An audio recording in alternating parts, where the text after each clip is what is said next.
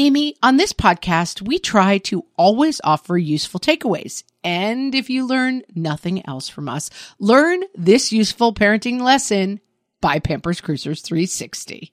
Pampers Cruisers 360 are the ultimate parent hack, the best diaper to use as soon as your baby starts standing or walking. Instead of ordinary diaper tabs, they have a unique 360 degree stretchy waistband that moves with your wild child. Pampers Cruisers 360 makes it so easy to change your baby, who probably doesn't stop moving just because they need a diaper changed.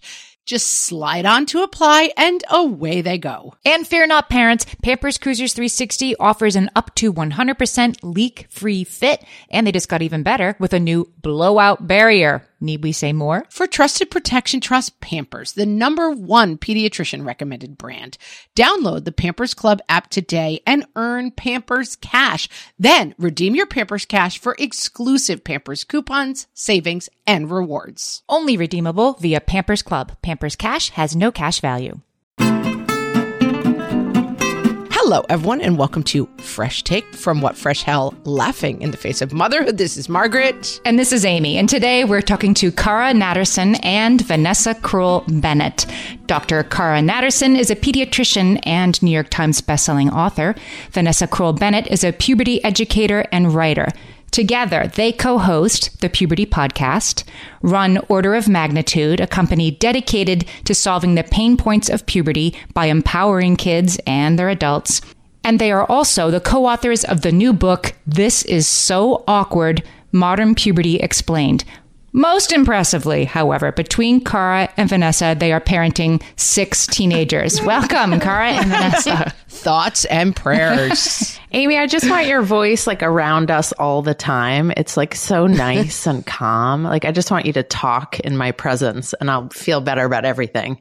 Thank you. Well, I'll return the favor and say, like, this book is a very calming presence. You lay it out, it's all intense, and it's all going to be okay right? But where it starts is that puberty has changed in a lot of ways since it was happening to us. And one of the most profound ways that it's changed is timing. So let's talk about that. What's amazing about the data around puberty is that it's actually not that new. It's just that people don't talk about it a lot. So we've known since 2010 that the average age that girls enter puberty is between eight and nine. And we've known since 2012 that the average age that boys enter puberty is between nine and 10. That's not new, but it's very new to a lot of people who have never really thought about it.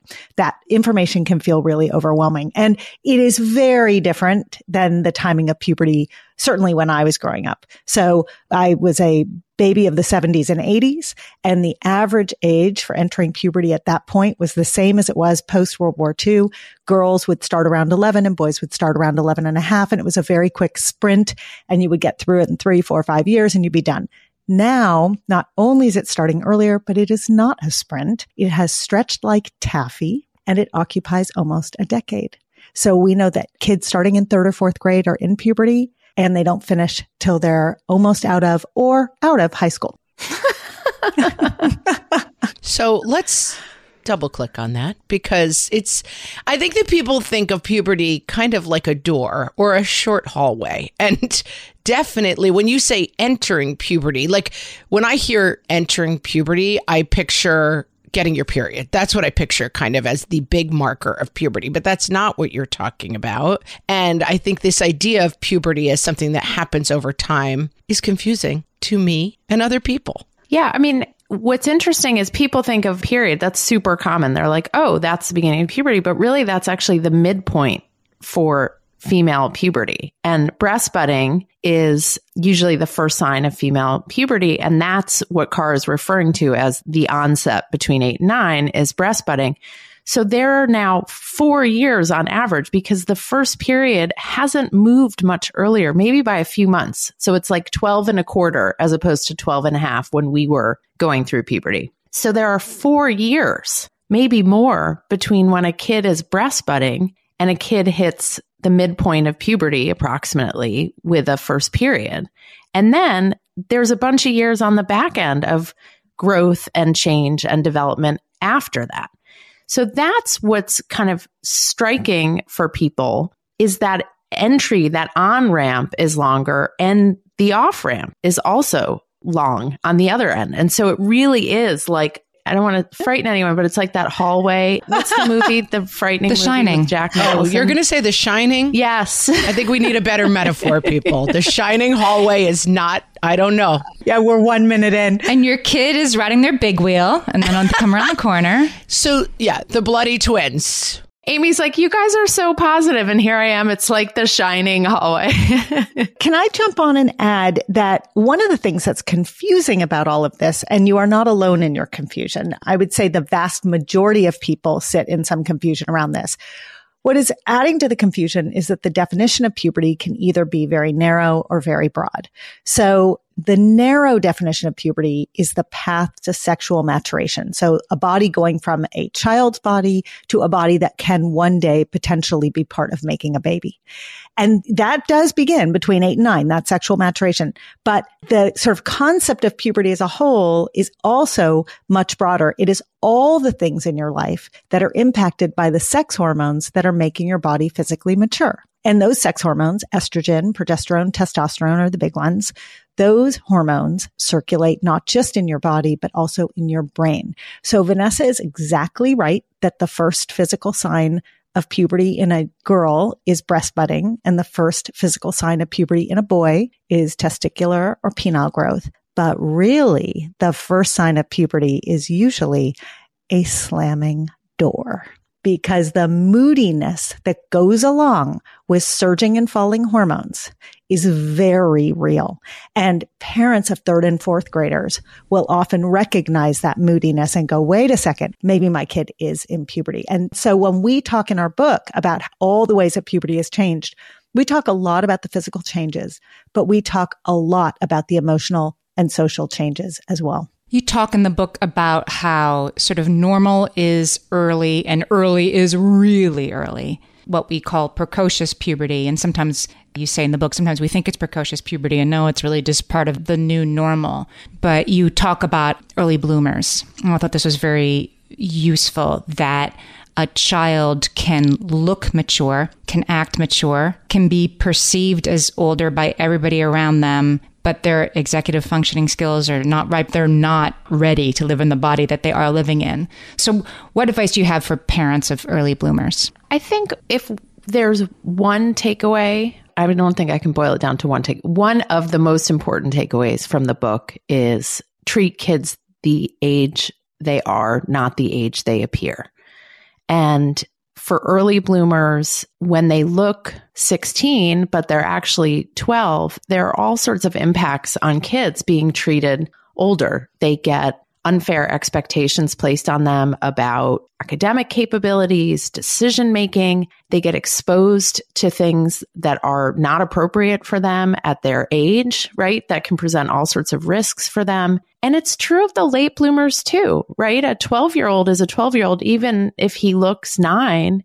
He still has the intellectual capabilities and the curiosity and the social desires and, you know, all sorts of things. But if he gets infantilized because he looks younger, that has its own really hard and upsetting effects. So we really encourage people to treat kids the age they are. And that takes some real work on the adult's part because we look at a kid and we make the assumptions based on how kids looked when we were kids, and it's completely different. And we have to dial it back and get a sense of, huh, hey, do you mind telling me what grade you're in? Or how old are you? Like, we really encourage people not to guess a kid's age, not to assume they know, right? That's a really simple thing.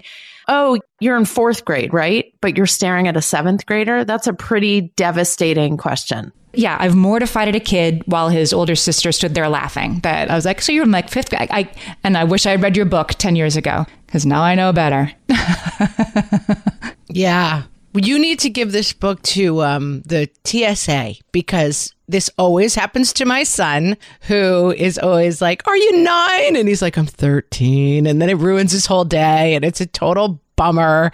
But I also think it's a little bit of a sphere of control problem, right? Like we can try to do this for ourselves and useful information for school, but a nine year old girl who looks 16, you don't have a ton of control because that's a problem about how mostly males are reacting to her in this space. So, what do we do about this good advice when we actually are outside of a sphere of control?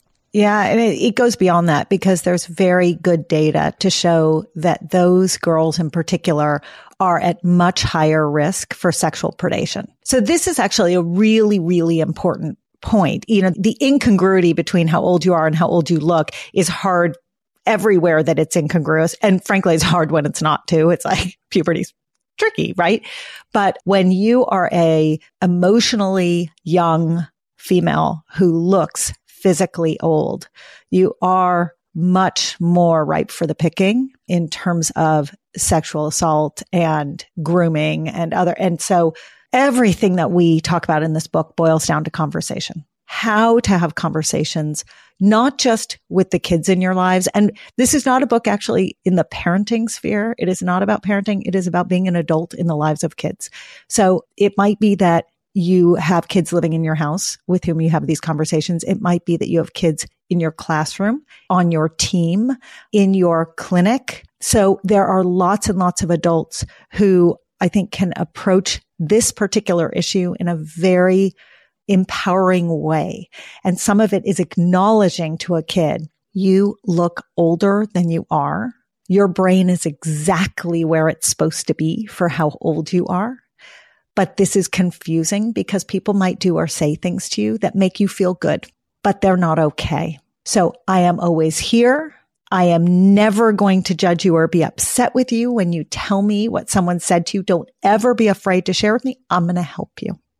And that's what being a trusted adult is and building a network of trusted adults among adult group. So when you're worried about a kid who's in your life, having another adult to go to to bounce things off of becomes really, really important. We're talking to Cara Natterson and Vanessa Kroll Bennett, and their new book is This Is So Awkward Modern Puberty Explained. We'll be right back. Margaret, exciting news. I am about to have a new baby nephew. And believe it or not, this will be my 13th nephew. Amy, you're ready to give up your amateur status. You're a pro aunt at this yes. point. Our family has seen a lot of babies. And as soon as they start standing or walking, I send them all a whole lot of Pampers Cruisers 360. Pampers Cruisers 360 don't have ordinary diaper tabs. Instead, they have a unique 360 degree stretchy waistband that moves with your newly mobile little one. Pampers Cruisers 360 offer a gap-free fit that is up to 100% leak-proof, crucial once your baby is quite literally up and at 'em. And that gap-free fit helps prevent your baby from taking off their diaper, a habit you do not want them to get into. You can say that again.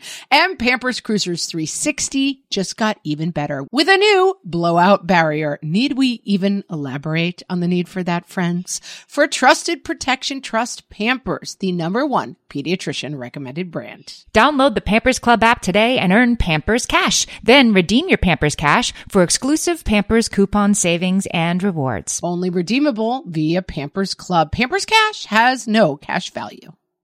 Margaret, when you've got kids, as just about everybody listening to this right now does, you're probably looking at what they eat and seriously wondering how they could possibly be getting all of the vitamins and minerals they need to grow big and strong. That's why Hiya was created, the pediatrician approved, superpowered, chewable vitamin for kids. Hiya fills the most common gaps in modern children's diets to provide the full body nourishment our kids need. And yes, even your picky eaters will approve. I know mine does. Formulated with the help of nutritional experts, Hiya is pressed with a blend of 12 organic fruits and vegetables. Then it's supercharged with 15 essential vitamins and minerals to help support our kids' growing brains and bodies. And Hiya vitamins are sent straight to your door, which means you set it and forget it and give yourself one less thing to worry about. We've worked out a special deal with Hiya for their best-selling children's vitamin. Receive 50% off your first order. To claim this deal, you must go to hiyahealth.com slash fresh. This deal is not available on their regular website. Go to H-I-Y-A H-E-A-L-T-H, hiyahealth.com slash fresh to get your kids the full body nourishment they need to grow into healthy adults. So before the break, we were talking about early bloomers and let's talk about late bloomers. I am in the middle of this experience myself right now. I recently went to a field trip and kids were coming off the bus and I kept saying, "What grades went on this trip? Like some of these kids look 35 years old to me." and it's just that they're much more developed than the kids in my house and it's a different kind of problem. And so talk a little bit about the problems that are presented for late bloomers. I think there's an array of problems. And typically, when we talk about late bloomers, we say it's more often boys than girls, although there are female late bloomers, but the earliest early bloomers are typically girls and the latest late bloomers are typically boys because they start a little bit later. The average age is a little bit later. We like to look at it as a whole universe, right? So it's not just that they're smaller or that they haven't grown hair or that they are not getting muscle mass or, you know, all of the physical manifestations, but there are all sorts of social, athletic, knock on effects of being a late bloomer. So I am in a family where all the men in my family were late bloomers my husband, my brothers, and it was a really big deal for them growing up. It affected, they quit sports teams. They had moments of social challenge because other people were more developed or sort of in on the romantic crush scene and things like that. They had a real sense of feeling inadequate and it really affected their self esteem. We really encourage parents a, not to say to a kid, oh, it's all going to be fine. Like you'll grow eventually. That doesn't help them because in the moment, everything we say not to say is also all things we've said to our own children. So, okay, strike one for me on this podcast. See also things we have said. Lived experience. Oh, yeah. but, you know, their sense of time is their kids. So their sense of time, like down the road, what the hell does down the road mean?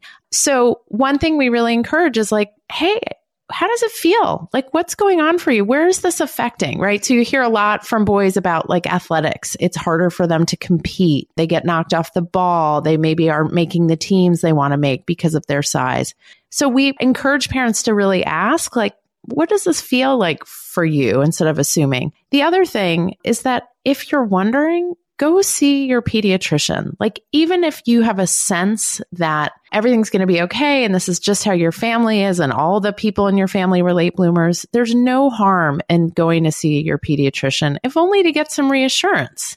And they may say, and the hard part, particularly about male late bloomers, is that, as Cara mentioned earlier, the first sign of male puberty is penile and testicular growth. But like, we're not hanging out with our middle school yeah. kids naked. Like, we don't know if there's growth. Right, right. They're not coming down. Yeah, they're not even noticing, mom. right. No.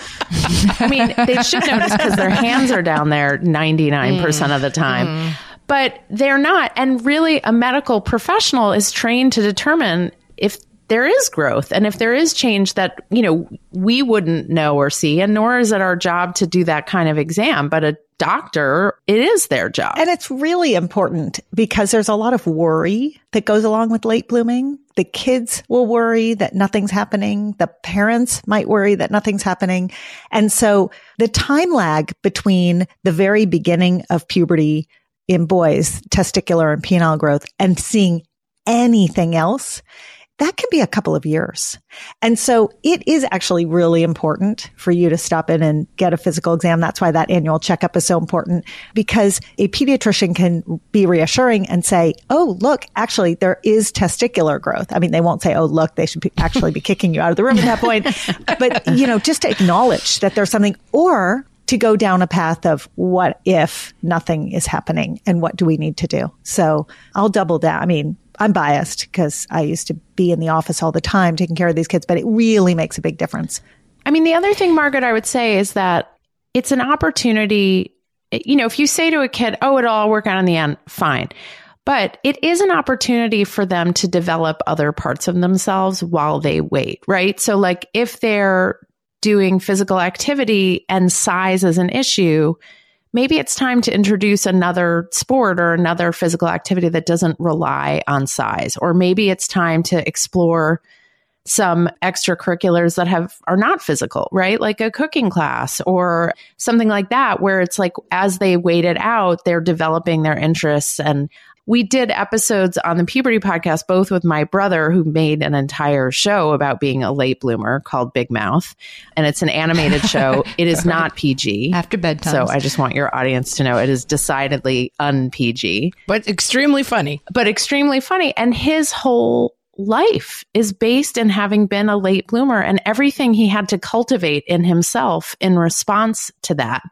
And there are lots of really successful, brilliant, funny people who use that sort of discomfort of being a late bloomer into building really successful careers. So that's sometimes a nice way to point a kid towards the positive side when it's like less personal and you can point them out and look at the world and see folks like that. And I also think, and I agree, and I've had a lot of conversations with my kids of the actual reason you cannot keep up in these spheres is testosterone. You don't have enough of it yet. And it, I think it takes it out of like, they're good, I'm bad. And it takes it into like, these are physical developments that, first of all, my kid is a calendar year younger than a lot of the other kids in the class because of the way that people, you know, decide to send their kids to school, which is a whole different episode. But there is like you physically can't keep up because of things that are beyond your control. Not you're not trying hard enough, you're not good enough, you're bad. Yes, although big asterisk there, which is the follow up conversation is and when someone tries to sell you testosterone, Oh. don't buy. I'll be right back. I got to make a phone call and make sure that my kid is not right now behind the school in a black market testosterone market. What is fascinating is with information comes sort of rabbit holes and our kids are all online all the time. And so when we've educated them about the cause of something and that you are perfect. That is exactly what you needed to do is you needed to identify the why of it all. But then the follow up is suddenly they start looking at for solutions and the solutions are not necessarily safe. And when it comes to testosterone, it is not safe for kids to be taking test, buying testosterone, taking testosterone. If they need testosterone, that's because a doctor has decided they need testosterone and they're being prescribed testosterone. So going down some of those rabbit holes with your kid is really important. And the only way to get there is to do exactly what you just described, which is be in conversation and be open to all the questions and be completely non-judgmental and really empathic. And those questions come over time. So let's talk about the questions, right? Because we all think or grew up thinking there's going to be the talk. You have the talk, which I was extremely reluctant to have. And you argue correctly, obviously, that this is in fact, there's a hundred small conversations, which takes the pressure off it in a way, right? Each one doesn't have to be so all inclusive. But how do we, if we're supposed to have a hundred small conversations about this in a totally relaxed and askable parent way, where do we start? Okay, I'm just going to tell a story and then Vanessa is going to give you all of the secret answers. That's what she does for me every day. So when I used to see kids in the office, I played this game where I would kick the parents out of the room. I would say to the kids, have you had the talk with your parents? And they would almost to a one say, no, never had it.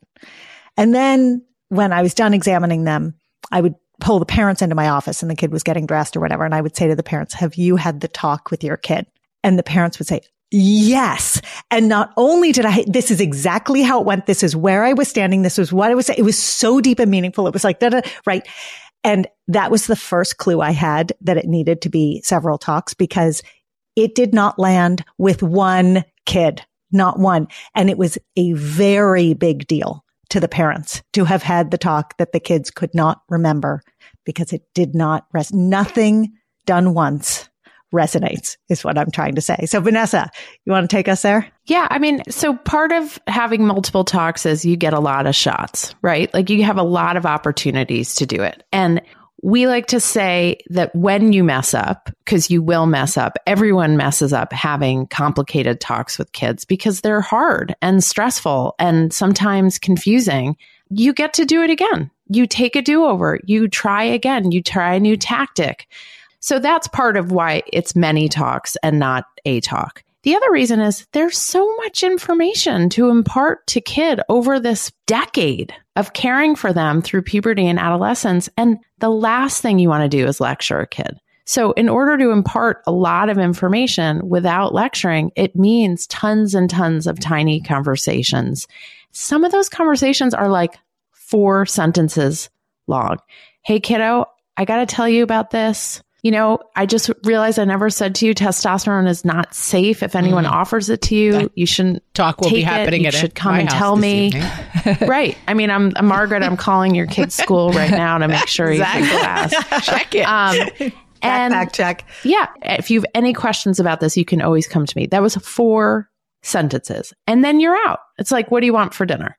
Right? The stuff that is harder if you have a kid who doesn't want to engage, right? It's not always a dialogue. Sometimes it's a monologue and we just have to give them a piece of information.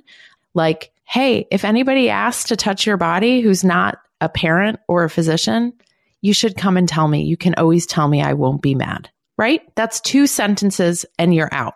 Oh, can we walk the dog now? Sure. Let's go walk the dog now. Right? Like this is how it is with kids. It's like non sequiturs and they change the subject. So it's sometimes just teeny pieces of information so that if it doesn't resonate with them or they don't remember it or you get it wrong, you always have another chance. And that is what we want parents to know. We want them to know it's okay if you make a mistake. Take the pressure off.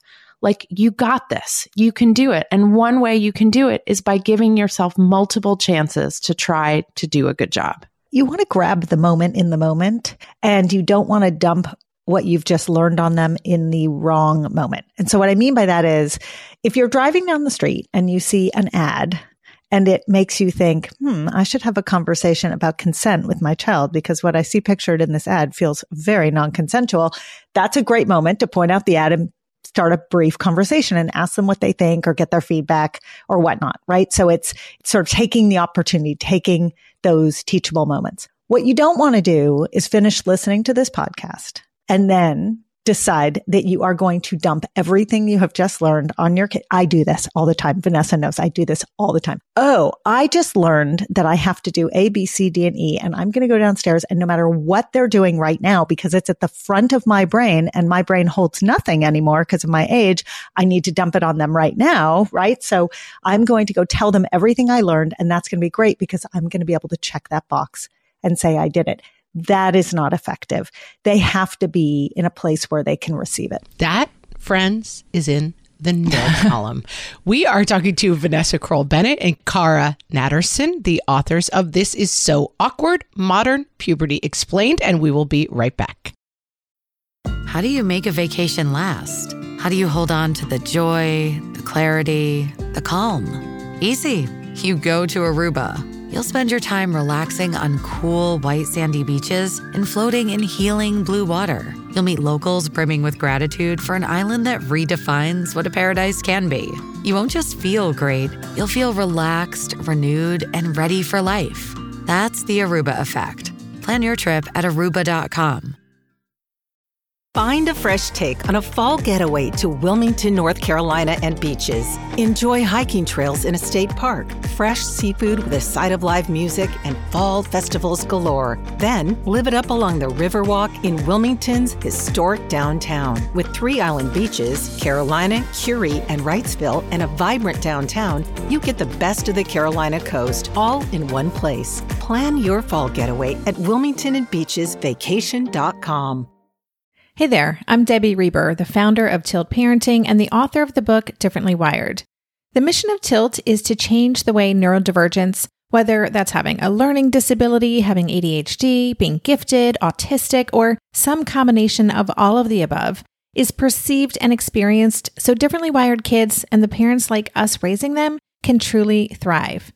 On the Tilt Parenting podcast, I get to talk with authors, therapists, educators, and parenting experts who are committed to this mission.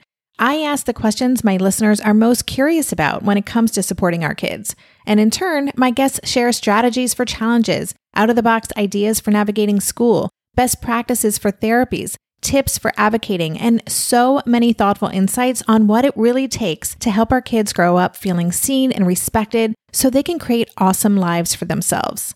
I know that raising a differently wired kid can feel overwhelming and isolating, but I promise you, you are not alone, and it can feel so much better.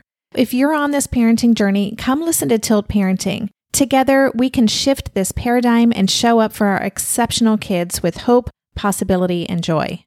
One really good point that the book makes is that we shouldn't assume that our kids know things. And the, the example of body odor, like they might need to be walked through. You need to put the soap under the armpits and rub it around. We shouldn't assume they know that. I mean, there's no greater symbol of how you have to get really specific with kids than when you send a 12 year old to shower and they come out smelling as bad as they did when they went into the shower. and you're like, okay, this is a sign that I am not imparting the information the way it needs to be imparted. So in one of our houses, that conversation might have sounded like, Hey, I'm wondering, did you use soap in the shower? oh, no. Okay. You need to use soap. Oh, okay. Next time. No, no, no, no. You're going to get back in the shower now and use soap under your arms, right? Like you have. They also sometimes lie, right, Vanessa? And then I say, can you stick your nose in your armpit and tell me that again? So it's, we make assumptions because kids are really good at seeming like they've got it under control and they're like really sophisticated and they're throwing around jargon or they spend 20 minutes doing their hair, but they didn't actually use soap on their body, right? It's like there's this weird incongruity. So we like to encourage people to like figure out where kids are before they start in on a topic. I mean, pornography is a really interesting one because kids have heard the word, but they don't necessarily know what it means. And so that's one where you kind of have to start with like, have you ever heard the word pornography? And then you have an idea. And if they say, oh, yes, I know exactly what that is, then the next question is, oh, can you tell me what it means? And like 90% of the time, they're like, uh, I don't know. I just know it's something not good. And that's as far as they get. And that's true of like so many topics around puberty and adolescence where kids feel like they're supposed to know and they put up a good front but they actually don't have reliable information. And that's where we need to, that's our starting point, figuring that out. And I think in talking about things like pornography, sometimes we have conversations and it feels like, well, everything's so different and our kids and everything is completely changed. And I'm often kind of like, meh.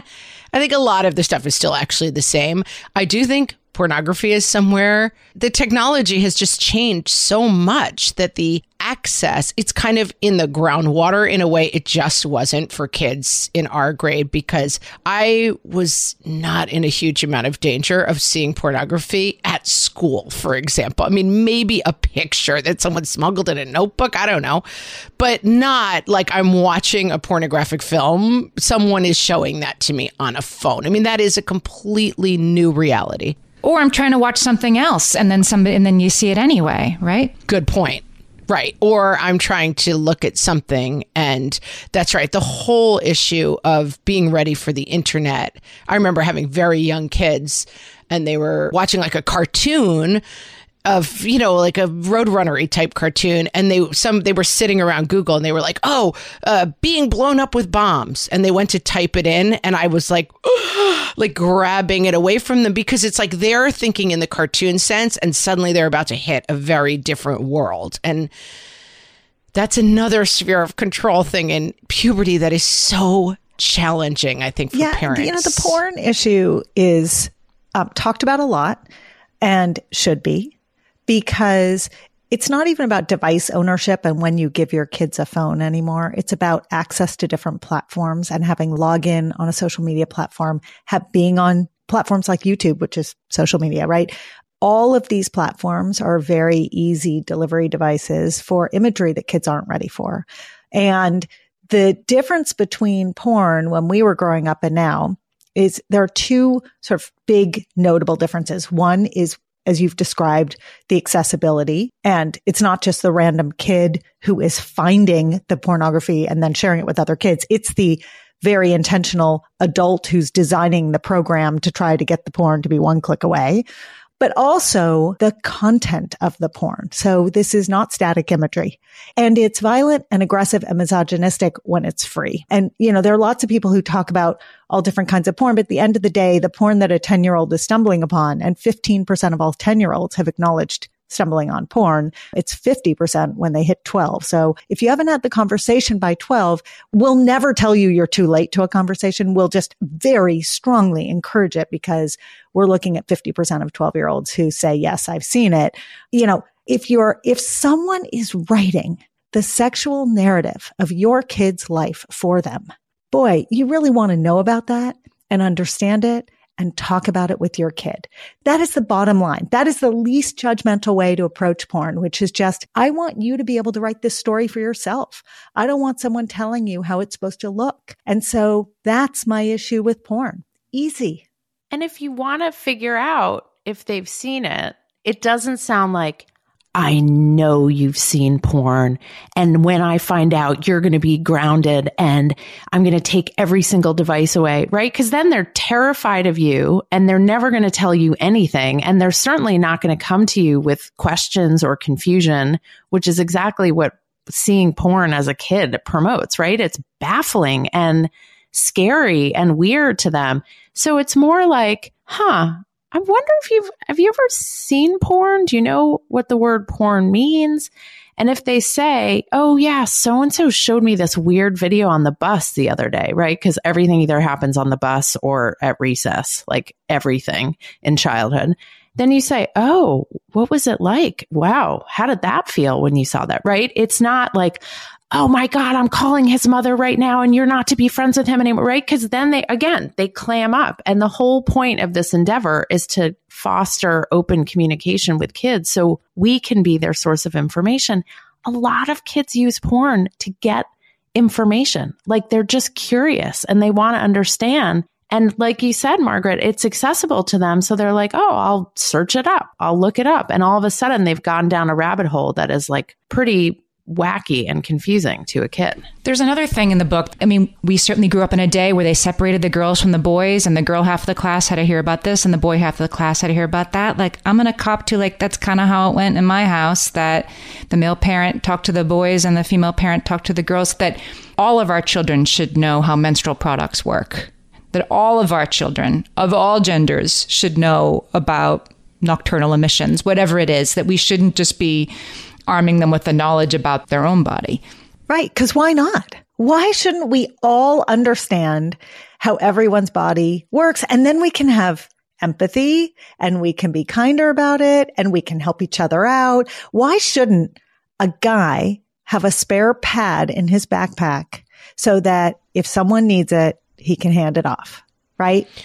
I want to say agree. But I also want to speak for the person listening who's like, when does nocturnal emission come up in a way that's comfortable for me with my maybe 11 year old daughter? Like, I just, I do think that the access points to conversation are really hard. I liked something that you said, Cara, which was you see the billboard. Like, the way this tends to come up is like, okay, we're watching Wednesday. And like, I need access points to have these conversations because that's right. Like, when am I going to be like, let's talk? Talk about this. I love it. Okay, here's your access point. When I teach in classrooms, Okay. And I've taught in classrooms for many, many years. And up until recently, they were gender separated by and large. It is now considered largely standard to mix the classrooms all together and everyone learns the same thing together, but it's taken a while and not all schools participate in that. Okay. So when I first started teaching classrooms, what I would do, because I really always believed in this, was I would do one class where a girl class would learn about everything that happened during girl puberty and a boy class would learn about everything that happened during boy puberty. And then the next class we would flip and at least they got the education, even though they were gender separated. And at the end of the class, the funniest thing, and this was so predictable, was that every single kid left each of the classes where it didn't align with what their body was doing and said, Oh my gosh, it's so much easier to be whatever was happening to them because it felt easier because this is the body they were inhabiting and it was more known to them. Okay. So girls would leave the period class and they would say, uh, I can't even imagine needing to deal with wet dreams. So this is your into the conversation, which is when there is a complaint about what happens to the body that you've been born into, it's a really nice thing to say. I know it doesn't feel like someone with different anatomical parts has anything like this to deal with, but you know what? Have you ever thought about this? Have you ever thought about instead of a period, you wake up in the morning and you've had a wet dream? And I'll tell you, that is an incredible opener to conversation because they have not thought about it actually. They generally have not. And our society does this weird thing where it's like girls' puberty, ugh, it sucks, right? Everything about it is terrible and periods and this and that and ugh, poor girls and boys, everything's a joke, right? In our society, everything about boys' puberty. So it gives boys very little opportunity to ask serious questions about what's happening with their bodies and to have conversations about how they're feeling about it all because it's all just supposed to be a joke and it's a punchline to everything. And with girls, it's like, oh, everything's a bummer. Why am I going through this process where everything's a bummer? But, you know, I inhabit a female body and it's not all a bummer. Some of it's awesome and super fun and cool. And so creating that empathy also pushes back at our societal kind of norms about people's puberty. And it's like, there's so much universal about it. And there's so much about it that is shared regardless of what biology happens. And that allows them to see it if you really understand what's happening across bodies. There's no topic that a group of boys loves more than learning about menstrual care products. And like the engineering is super cool, like a pad with wings or how a tampon works. Like it's really. F- yeah, put a tampon in a water bottle. And I mean, you've got them for days. They are fascinated. I might say your mileage may vary. I wouldn't just whip this out at the dinner table tonight. You guys are pretty deep in this world. I'm just maybe advising our listeners take this with a slight grain of salt. Don't try it at the dinner table. I mean, one of us might have run a private puberty workshop for her sons. I mean, you're in it, you're in the life. I love that for you, but I just want to just give our listeners like I'm not sure this is what you want to do at the birthday party. I know. I'm sure I know. right. Our children are moving in with you, Margaret. They've had enough of us. believe me, believe me. We've been talking to Vanessa Kroll Bennett and Cara Natterson. They are the co authors of the new book, This Is So Awkward Modern Puberty Explained. We're going to put the link to the book in the show notes. It's out now. Everybody, this is crucial. Have it on your shelf. And as we were saying before we started recording, this is not just for the parent of an eight year old. This is the parent of a me year old, kids in college. There are still things for me to be talking about. But Cara and Vanessa, tell our listeners where else they can find you and your work. So they can find us on Instagram and TikTok at Spilling the Pubertea. We have lots of reliable science based content for people of all ages. We want people who are on these platforms to actually get good information that's based in science. So they can find us there. They can also find us at the Puberty Podcast, anywhere they get their podcasts. This was such a fun conversation and a useful conversation, our favorite kind. Thanks so much for talking to us today. Thanks, Vanessa. Thanks, Cara. Thank you. Thank you.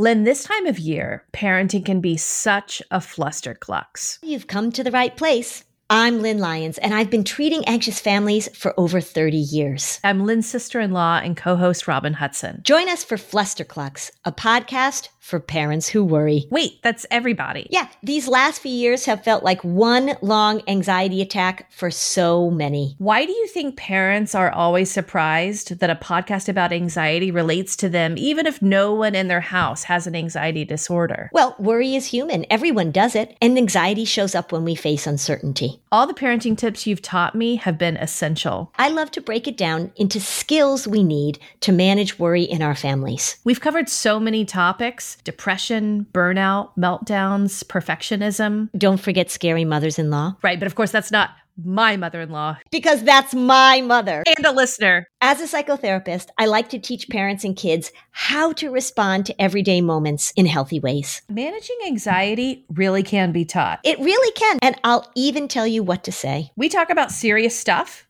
but without being too serious. Anxiety wants everything serious.